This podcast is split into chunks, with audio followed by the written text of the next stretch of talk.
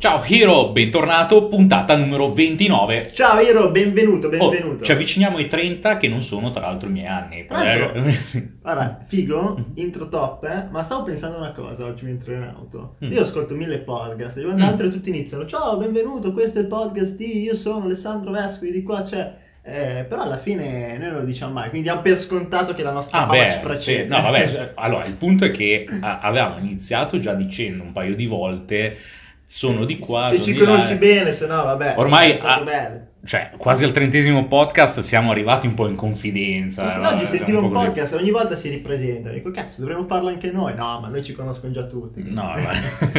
Comunque, allora. La scorsa settimana o due settimane fa, non ricordo con precisione, avevamo fatto un piccolo sondaggio sul gruppo ah, per sì. comprendere quale fosse l'argomento che vi sarebbe piaciuto sentire, sì, che detto, andavamo a snocciolare così. Esatto. E cosa è uscito fuori? Noi volevamo parlare di fiscalità, niente. proprio veramente volevamo parlare di quella, ma voi niente, cioè eh, voi, piuttosto che parlare di fiscalità per mettermi in regola, eh, si vede che proprio siete italiani, eh, brutta, eh, piuttosto che quello... Cioè, avete voluto vedere qualche investimento alternativo e quindi parleremo no, io sono contento, di investimenti alternativi. Mi piace, piace, investimenti alternativi. Sì, io poi ho un, un, una parte molto potente sulla parte di investimenti alternativi che adesso ne parleremo in quanto saranno un paio di podcast, sarà una sì, mini saga sì, di iniziamo una nuova mini saga sugli investimenti alternativi. Intanto partiamo con dire con che cosa sono gli investimenti alternativi e con investimenti alternativi andiamo ad indicare in questa mini saga tutti quegli investimenti che magari è difficile categorizzare come investimenti tradizionali. Ad esempio, investimento immobiliare è investimento immobiliare, investimento un azionario. finanziario mm-hmm. è un azionario e quant'altro tutto quello che è difficile da eh, mettere sotto una, una, categoria noi l'abbiamo racchiuso in questo podcast con investimenti alternativi. Ora andremo a vedere da che cosa partiamo. Che tra l'altro, investimenti alternativi, facciamo questa mini saga di due puntate, però per assurdo nel futuro potremo andare eh sì. a o um, mettere la lente di ingrandimento su uno degli argomenti trattati in questi due episodi, oppure ce ne verranno in mente altri di nuovi, quindi si faranno delle puntate ad hoc. Eh sì, perché con investimenti alternativi, e lo vedremo soprattutto nella prossima puntata, così iniziamo a creare un po' di curiosità e quant'altro, eh, non c'è limite all'immaginazione. Cioè, l'investimento alternativo è anche quello che ti crei, quello che, eh, che, ti porta a sfruttare un gap di mercato su una determinata eh, situazione, riusciamo a scoprire che c'è un buco e che ci permette di ottenere dei profitti, poi vedremo come, magari anche momentaneo dice cavolo, bello, interessante, eh, lo faccio diventare un investimento ripetitivo. E noi l'abbiamo fatto più volte, poi nella prossima puntata entriamo più nel vivo di questo che secondo me è la cosa più figa e divertentissima di tutti perché se uno entra nella logica che si può riuscire eh, a far diventare un investimento anche ciò che tendenzialmente non si pensa che lo è, eh, bello, si possono generare un sacco di capitali anche con poche migliaia di euro, poche centinaia di euro, a volte anche senza. Però questo lo vedremo. In questa puntata specifica invece vogliamo mettere il focus eh, su due argomenti. Sì, Quindi, due macro argomenti. Quello dell'arte e quello del collezionismo di oggetti rari. Quindi mm. già un argomento sì, di cui nicchia, si parla poco ma che hanno dei potenziali straordinari. Verissimo. Però prima di entrare eh, a guardare queste due categorie nello specifico andiamo a comprendere come è possibile investire eh, in questi strumenti o comunque negli investimenti alternativi. Però entrando proprio in questo settore, come possiamo investire in arte o in collezionismo, principalmente in tre modalità, almeno questo è quello che ci è venuto in mente a noi, ma perché ne abbiamo già parlato, magari se ci ascolti già da un po' lo dovresti sapere, perché poi questo è bellissimo, andare a vedere, chi magari ci ascolta da più tempo, ascoltare tutte le puntate, comprendere come tutto ciò che stiamo andando a dire in realtà si racchiude in un'unione di puntini, cioè poi alla fine si recuperano sempre le cose. Ah, ok, avete sì, detto sì. questo, ma lo avete spiegato nel podcast 3, ma perché alla fine il mercato finanziario, gli investimenti sono semplici, cioè hanno delle regole auree che si ripetono ossia come posso andare ad investire in arte, per esempio, in tre modalità. E magari questo dice qualcosa a chi ci ascolta. Posso investirci direttamente perché conosco il settore, sono appassionato, voglio appassionarmi. Posso investirci acquistando degli ETF o degli strumenti finanziari che investono in arte, quindi magari ci sono dei fondi, degli ETF, eh, o fondi, insomma ognuno poi prende lo strumento che reputa più interessante per lui, che hanno al loro interno dei professionisti che o investono una parte del loro capitale eh, da fondo in arte, quindi magari lo usano come diversificazione, oppure investono solo in arte e questo è interessantissimo, quindi io non devo diventare l'esperto, mi basta che mi studio l'ETF, il fondo, insomma ciò che riguarda quello strumento specifico e investo eh, magari acquistando qualche quota e prendo o dei dividendi oppure prendo proprio, eh, lo faccio a livello speculativo, vado a fare il markup perché magari ho fatto anche un'analisi tecnica dietro e qui rimandiamo a come investiamo noi in azioni, ETF, in strumenti finanziari eh, e quindi poi lo rivendo a un prezzo più alto. Questa è un'altra modalità Oppure la terza modalità è quella di investire con società ad hoc, che è un po' una via di mezzo. Quindi io magari non sono un professionista, ma mi sto avvicinando. Ci sono delle società ad hoc che eh, o investono per me, ma non sono un fondo, quindi il rendimento tendenzialmente più alto, oppure mi faccio consigliare, magari se parliamo di arte, da un professionista, quindi quello che viene comunemente chiamato nel settore art advisor, mm. una persona esperta di arte che sa suggerirti eh, il prodotto giusto, il bene giusto, il, il, quadro giusto, insomma dipende da ciò di cui parliamo, che ti fa fare magari l'investimento o sul lungo periodo, se quello è il tuo obiettivo, o sul breve periodo, perché paradossalmente si può dire tanto dell'arte, eh, non... io inizio a sfatare qualche mito stesso sull'arte, che dici? Ma assolutamente cioè, sì. C'è una lora cioè... di mistero dietro che dice ma come faccio a investire in arte? Non sono ricchissimo, non sono una famiglia con tanti capitali e quant'altro. No, infatti, allora partiamo dal punto che eh, tutti vanno magari a visionare la questione arte dicendo ah oddio servono dei capitali molto alti, comunque cifre esagerate.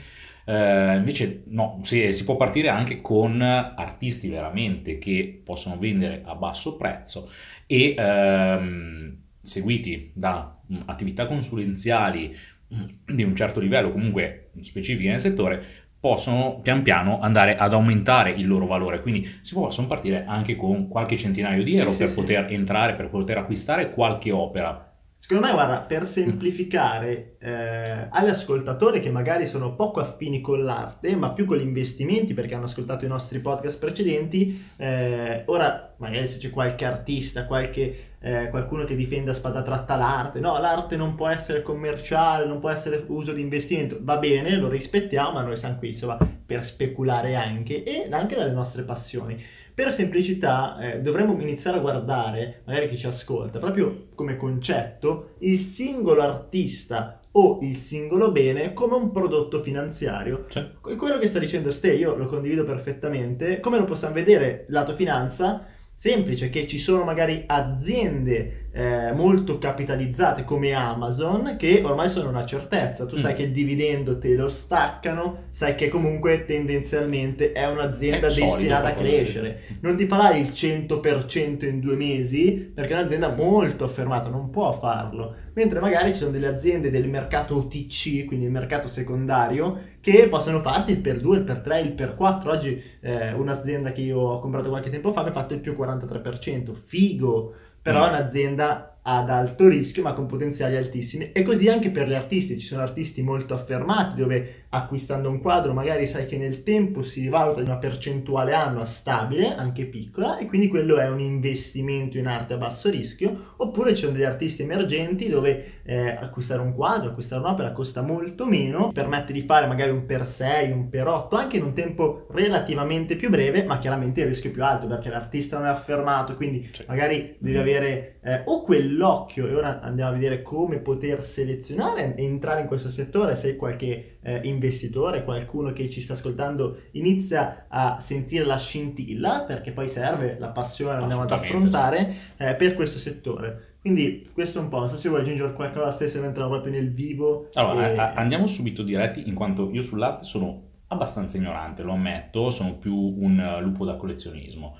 Però eh, nello specifico possiamo anche chiacchierare. Un lupo di... da collezionismo mi piace. Eh, perché mi piace, mi piace quella parte lì. No, andiamo avanti di arte allora. Assolutamente andiamo sì. avanti con l'arte. Quindi abbiamo visto eh, intanto di che cosa parliamo in questo podcast, di come investirci, dei falsi miti e quindi che non serve avere capitali estremi, grandissimo, grandi patrimoni per investire in arte, perché magari ho piccoli patrimoni posso comprare un ETF o magari ho ho piccoli patrimoni e decido di partire da un artista emergente. Ebbene, però, quindi cosa faccio? Esco là fuori, inizio a cercare artisti emergenti, vado ai mercatini del mio paese. eh no, perché Vabbè, poi, può sorgere il dubbio. Assolutamente, ma che poi assolutamente uno deve studiare eh, in, nella totalità il mercato cosa va a offrire. Assolutamente sì.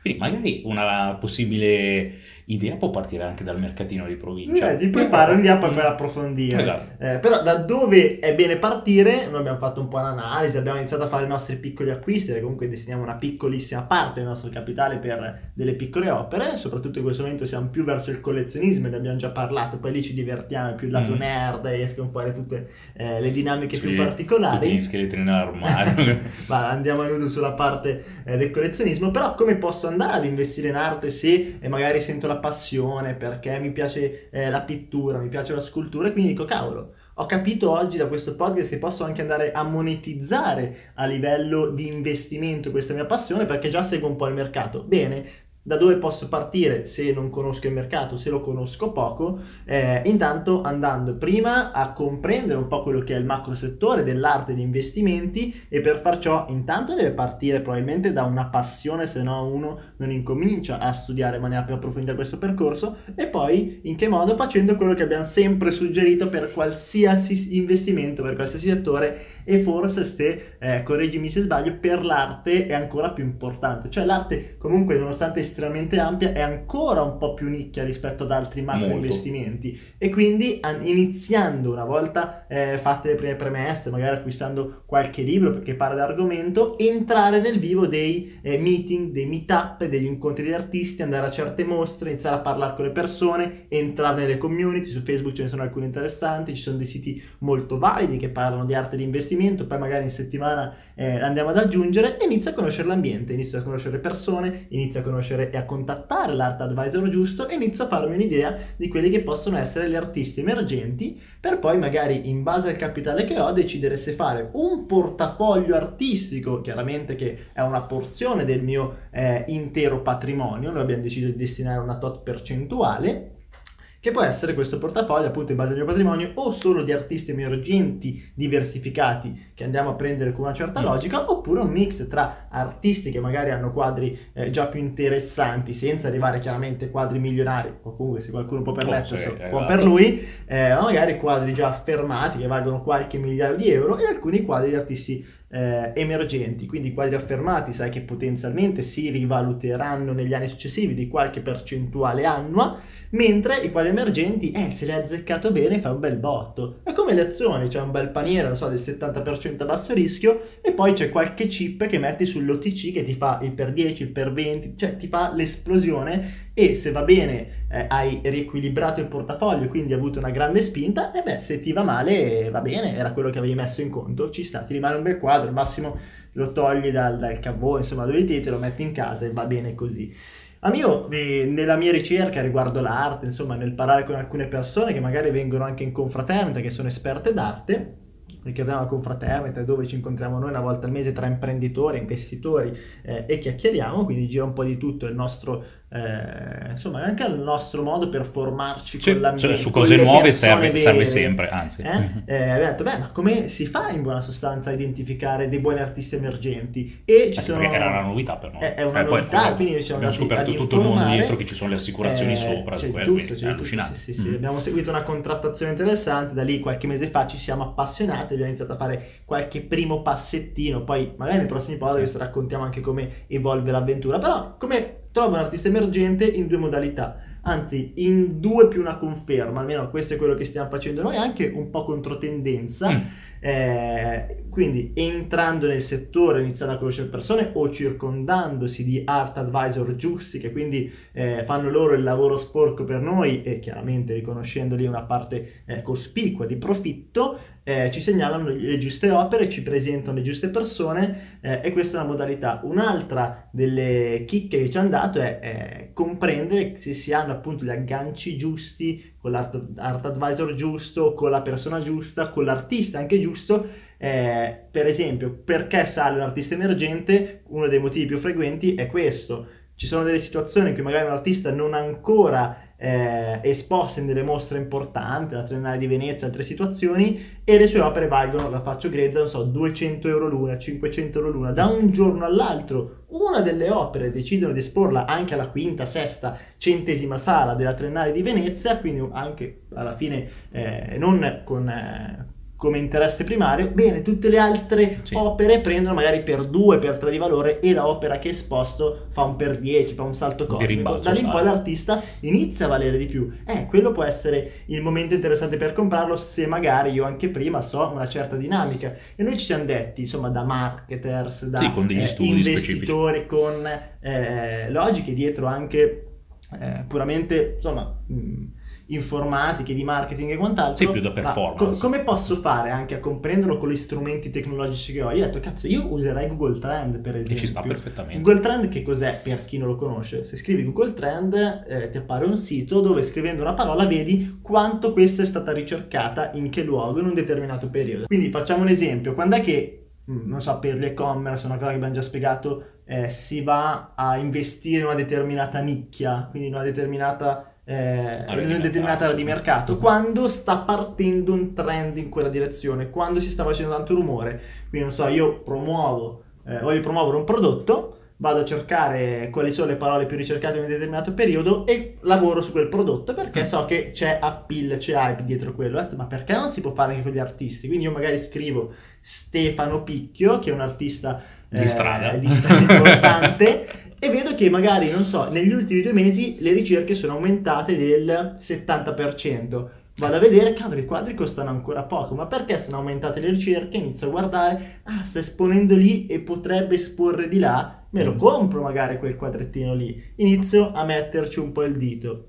E questo è sicuramente interessantissimo, quindi chiusa un po' la prima parentesi introduttiva di questo podcast sull'investire in arte, perché poi nella nostra community Investiro in settimana magari metteremo alcuni artisti che abbiamo studiato noi, qualche link di approfondimento e perché no, se c'è qualche Hero che è un esperto di investimento in arte o è un appassionato, sì, sì, sì. eh, cavolo, noi siamo pronti ad ascoltare, siamo pronti ad investire su eh, idee, ad investire su opere, perché no? Cioè, la community serve a quello, serve per crescere insieme, serve per avere più potenziale spendibile mm-hmm. e quindi fare anche investimenti migliori. Dai, chiudiamo qui la parte arte, se no io mi dilungo all'infinito e partiamo. Quanto siamo? Siamo già... Eh, uh, quasi 20 spinto, minuti di registrato. Detto, podcast veloce questo che tanto dai, insomma, si dicono due cosette si parte. No, allora, adesso chiacchieriamo un po' sulla parte di collezionismo che mi piace. fatto il monologo gigantesco. Sì, sì, adesso faccio il monologo finito, sul collezionismo perché finito, eh, mi piace veramente tanto l'argomento e ridendo e scherzando io col collezionismo ci sono cresciuto. Cioè,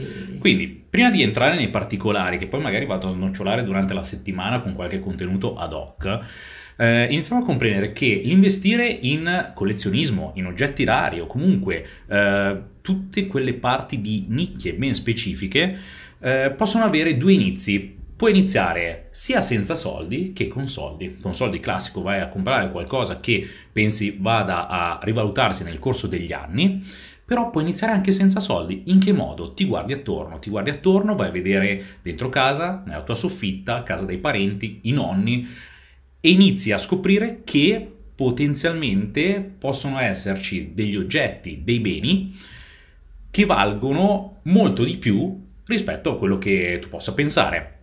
E proprio su questo, prima di entrare nello specifico, mi piacerebbe fare un parallelismo tra il concetto tra il prezzo e il valore.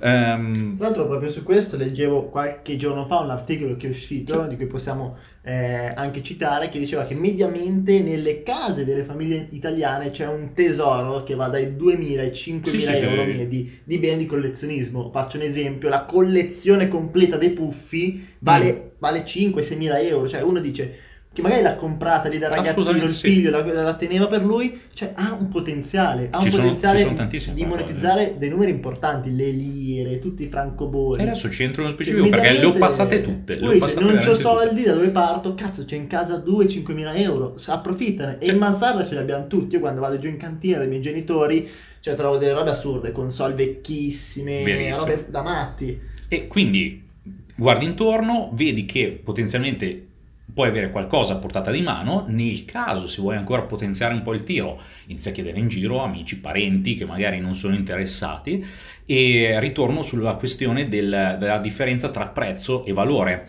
in quanto mh, mm, possiamo fare un esempio magari con una pipa vecchia, una pipa vecchia in legno anche un po' andato a male, magari ha un prezzo di mercato, la butto lì, di 50 euro. Mm-hmm.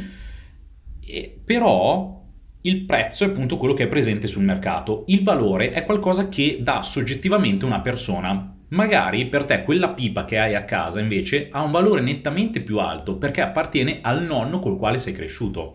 Quindi se, eh, se, vuoi andare a speculare, a comprendere queste parti qua, devi iniziare a scindere le due cose, ma soprattutto devi anche mantenere, se ti interessa, un lato umano e quindi eh, se, ti, se una cosa ha un valore veramente inestimabile, naturalmente ti esce automaticamente dal mercato, non, non l'andrai a trattare come bene di investimento.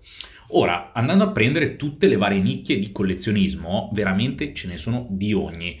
Io mi ricordo che da piccolino, quando ancora uh, internet non girava chissà quanto, uh, mi piaceva girare un po' per uh, i mercatini del paesello dove ero cresciuto, ogni tanto bello, eh? mi trasferivo verso Bellissimo. Milano così a vedere, perché? Perché era il periodo ancora che c'erano le cabine telefoniche e c'era tutto un business dietro alle schede telefoniche. Mi Ridendo ricordo, e scherzando, il mio primo business di collezionismo sono state le, le schede telefoniche. Che andavi a guardare chi lo lasciava. Sì, ma anche perché avevi la tiratura sopra, quindi iniziavi a comprendere mm. quanto poteva valere. Cioè, eh, c'erano già dei possibili trend di mercato molto molto interessanti. Eh, io l'ho vissuta poco. Eh, quella, quella, per assurdo è, è quello che facevo con le schede telefoniche poi è quello che sto facendo tutt'oggi con qualsiasi bene di investimento. Cercavo in giro quello che era a prezzo più basso, magari un pezzo più raro, eh, per poi rivenderlo. Perché facciano le collezioni, assolutamente sì. Mi ricordo, io l'ho sì. visto veramente pochissimo perché sono arrivato dopo un anno, sono sparite, sono arrivati i gettoni. Guarda, quello era Però il mi ricordo questo sì, aspetto qua. Io me, lo, io me lo ricordo perfettamente e mi ricordo che avevo le scatole di scarpe piene e, eh, di, di, schede telefoniche categorizzate per rarità. Cazzo, pensate alle tessere telefoniche, sì, se ci pensi ora è leggendaria Eh, ma secondo me, adesso non lo sto più seguendo, ma secondo me sono ritorno, cioè qualcosa di forte ah, anche certo, su quello c'è. Più lo, raro un oggetto, esatto. più... La stessa cosa è capitata sui francobolli, ma sui francobolli non ci ho speso molto tempo perché non avevo chissà che, che interesse. Andando avanti col tempo... Uh, ho vissuto poi, perché le schede telefoniche, ricordo bene, era nel periodo lire.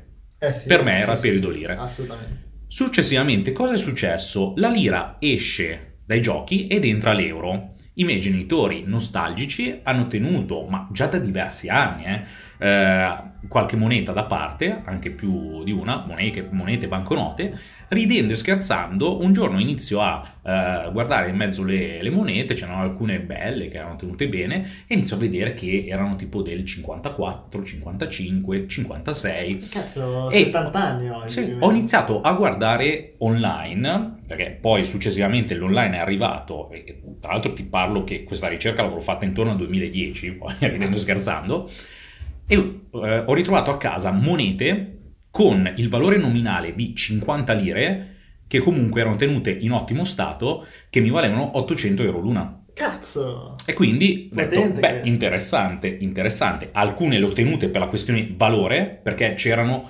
eh, gli anni di nascita dei miei genitori, e quindi ho detto no, queste qua le tengo perché... Hm? Altre invece, che magari me ne fregava di meno, ho iniziato a monetizzare. Mm.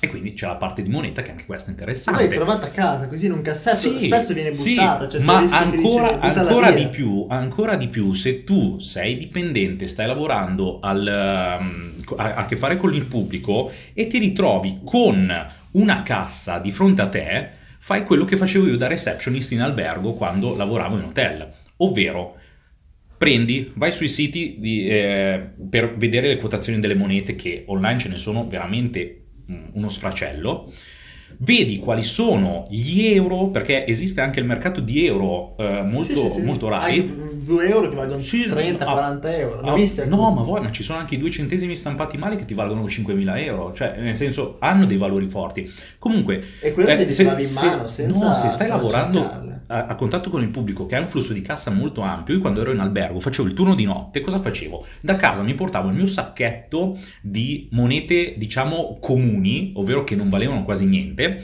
che avevano il loro valore non, eh, nominale di mercato, e quando ero lì in cassa durante la notte vedevo se c'era qualcosa che poteva tornare. Ti vede sì, mamma mia, ma, ma, tu scherzi. E poi mh, la fortuna era che lavorando in albergo beccavo anche quelle estere. E eh, quindi certo. cos'è che facevo? Vedevo che c'era il 20 centesimi, tipo del 2002, che era stampato tot copie, che aveva un valore di mercato di 50 euro. Cosa facevo? Prendevo il mio 20 centesimi. Eh, comune, lo mettevo in cassa e mi portavo via il 20 centesimi. Ma pensa a cioè, te, cioè.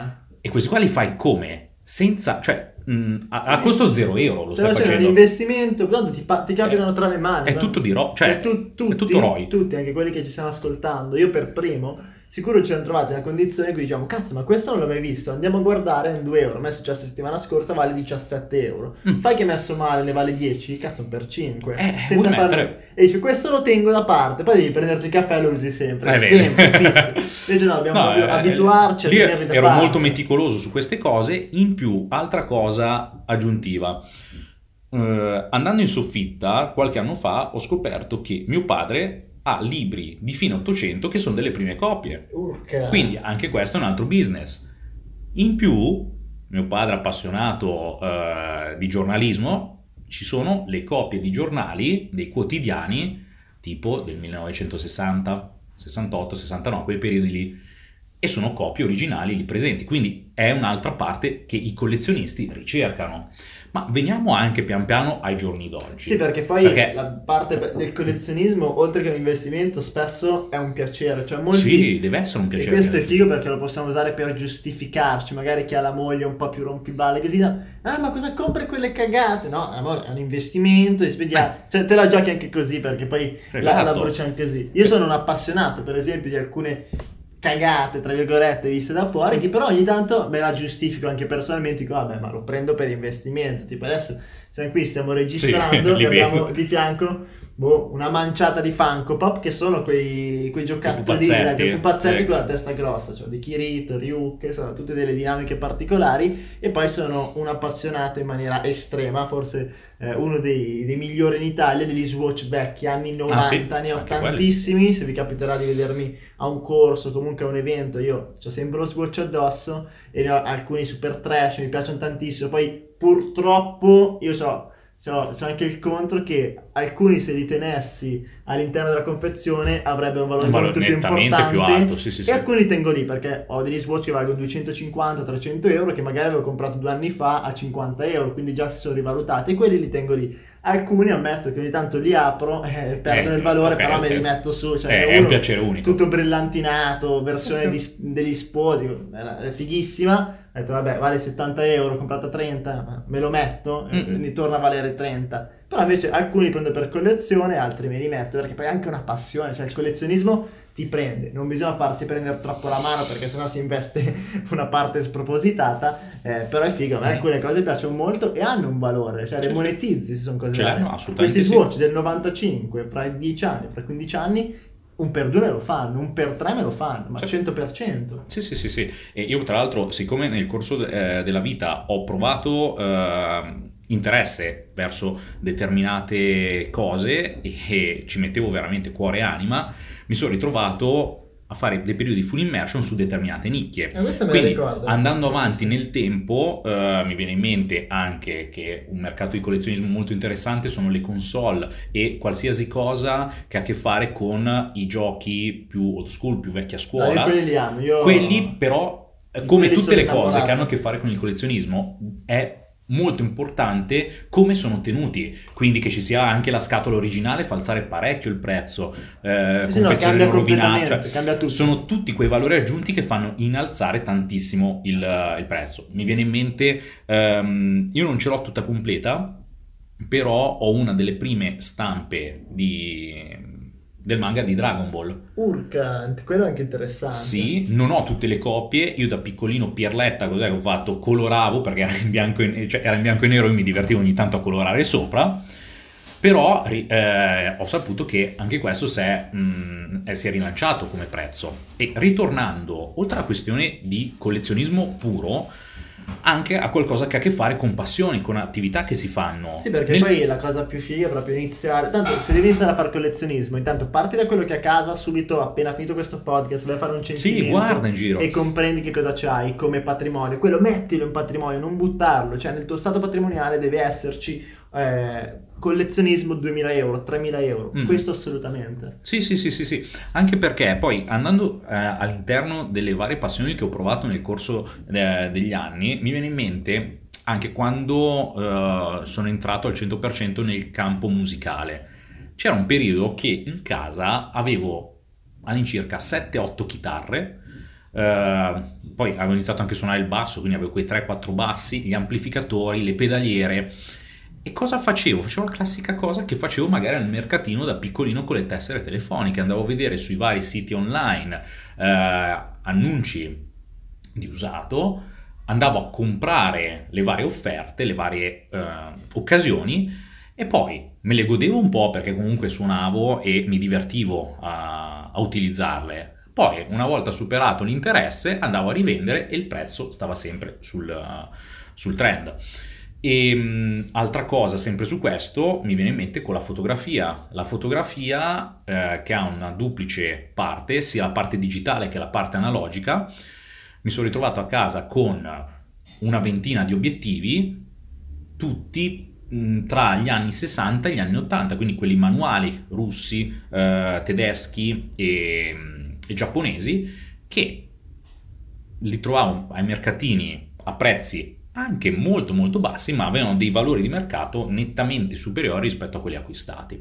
Quindi se hai un tuo interesse, una tua passione, la puoi utilizzare anche per uh, fare quella piccola parte di collezionismo per poter andare a guadagnarci qualcosa sopra, se no hai proprio il vero uh, collezionismo in sé, ovvero vai in questi mercati e acquisti direttamente per fare compravendita. Sì, perché poi a volte capita in, in, alcuni mercatini, io mi diverto, avevo fatto un post qualche tempo fa quando ero a Barcellona che ho comprato con un euro e ne avevo guadagnati 21 perché mm-hmm. subito valeva cioè le persone che, eh, che, portano le cose al mercatino per loro sono, sono è il mercatino delle cianfrusaglie, quindi sì. dicono vabbè io svendo tutto e non sanno effettivamente qual è il valore. Ci sono alcuni mercatini in cui magari compri delle monete che valgono 100-200 euro e te le danno 50 centesimi. Quindi se tu sei l'esperto di monete lo sai, riesci a capirlo, fai degli affari straordinari e ti diverti perché è una passione. Quindi ti diverti il doppio quando guadagni e quando sai di aver fatto l'affare perché lo selezioni, poi vai in giro. Cioè diventa anche una cosa molto bella come passione. A me capita di andare, eh, io a volte li swatch, li compro all'asta su eBay e quant'altro, ma a volte vado nei mercatini, cioè i mercatini non ne capiscono assolutamente nulla. Vedono degli swatch. No, sì, allora, alcuni ci sono, eh, perché proprio lo fanno che si parla di mercatini dell'usato, quelli tipo qua sotto, quello che ci appoglia. E eh, dipende se prendono in blocco oppure no, quella è la cosa. Io li trovo sempre tipo a 5 euro, li swatch, mm-hmm. e poi guardo su internet nello stesso momento valgono già 50, sono stati okay. battuti all'asta poco fa su eBay. Quindi io vado, buona parte della collezione di Swatch, ora ne avrò 40-50, eh, le ho prese ai mercatini e, e, e, oggi già, fai conto che ne avrò pagati, non so, 200-300 euro, valgono già il doppio, valgono già il triplo se li vendessi anche a stock.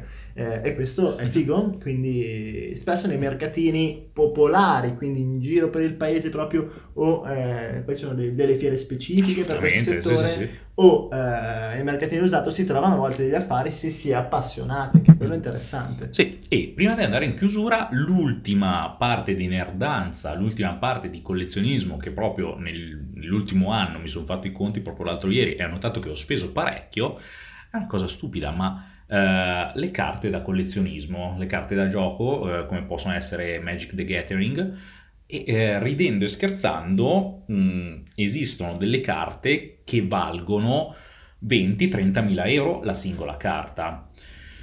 Ovviamente per quelli del settore sono altamente riconosciute e, ed è raro riuscire a trovare così a caso come posso, può capitare per eh, uno swatch sul mercatino dell'usato perché mh, mm, chi, chi, ha in mano questo sa del valore di, di queste carte, però eh, posso farti presente un piccolo modello di business che ho trovato molto interessante che poi se andrai a replicare, magari trovi qualche idea per replicarlo, eh, spero che ti vada bene.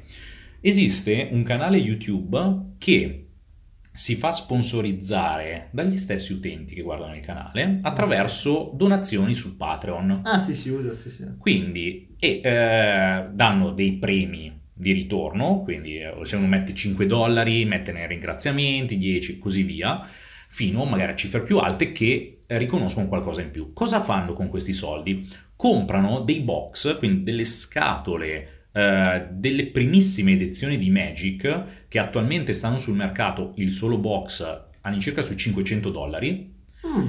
e iniziano a sbustare le carte proprio li vedi, ah, okay. li vedi, con i guantini nitrile perché non ah, vogliono rovinare cioè tutto una, li sbustano e tirano fuori veramente, gli è capitato di tirare fuori magari Black Lotus da 18.000 euro, robe così. Ci sono delle carte che valgono assolutamente, 18.000 euro. Assolutamente. E cosa cioè, succede? A, chi, chi, sono andati a, a, fare le donazioni riconoscono magari delle carte che hanno quel valore lì, spedisci a casa con dedica e tutto, altre invece loro le tengono e le vanno a rivendere sui mercati, per esempio uh, esistono diversi siti per fare uh, lo scambio di carte attraverso pagamento e lì fanno l'effettivo ROI. Secondo me come modello di business è simpatico, leggero e geniale, sì, ma soprattutto vai, sì, vai, a utilizzare anche la tua passione per poter monetizzare.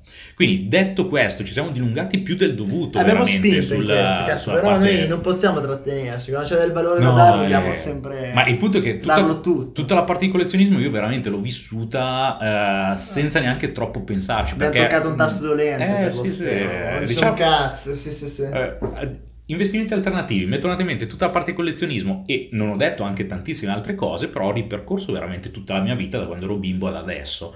E niente, Iro, quindi andiamo in chiusura. Eh, qui sotto trovi il link per iscriverti alla community, ma soprattutto abbiamo anche un regalino extra. C'è un regalo, te. c'è un regalo. Sì, sì, sì. Anzi, che non è il Black. Lotus da 20.000 euro, no. Vale no, di più. Esatto, vale molto di più.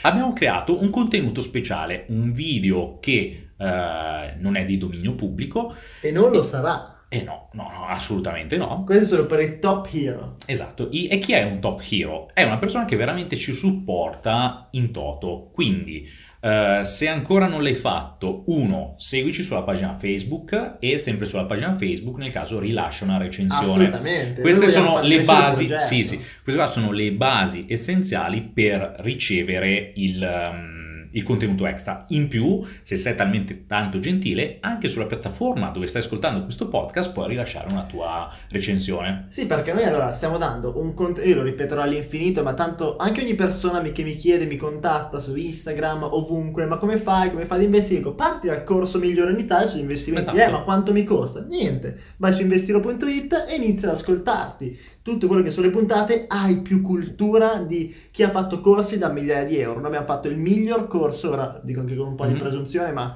è, è, vero, cioè è il miglior corso in Italia sugli investimenti, quindi che parliamo dalla A alla Z di investimenti ed è completamente gratuito. Il nostro obiettivo, la nostra missione è sì. farlo crescere all'infinito per creare la più grande community di investitori in Italia, perché più siamo, più abbiamo appunto potere spendibile, più possiamo fare investimenti insieme, più possiamo condividere informazioni, perché immaginiamo una community in cui ci sarà l'esperto di arte che ci aiuta, se, ci segnala degli investimenti, l'esperto mm. di quella determinata nicchia. Di Cioè, eh, creiamo, cazzo, una community potentissima dove andiamo tutti a guadagnare di più eh, e questo è il nostro obiettivo, il nostro sogno, la nostra missione con Investiro. Per farlo, per crescere, ti chiediamo, se magari stai ascoltando questi podcast già da un po', due semplici cose. Vai sulla pagina Facebook, cerca Investiro, metti mi piace, vai su recensioni e lasciaci una recensione. Se poi ci stai ascoltando su iTunes su, o, su, o in qualche altra piattaforma dove è possibile lasciare una recensione, lasciacela anche lì e poi ci contatti sulla pagina Facebook e noi ti diamo questo contenuto speciale che abbiamo pensato per te che sei un top hero, quindi che ci sì. segui, che ci stai dando fiducia, ma soprattutto che ci stai aiutando in questo progetto per farlo crescere, per diventare la più grande community di investitori consapevoli in Italia. Mm. Questa è un po' la nostra missione, quindi ti ringraziamo Hero e ci sentiamo al prossimo episodio. Ciao ciao!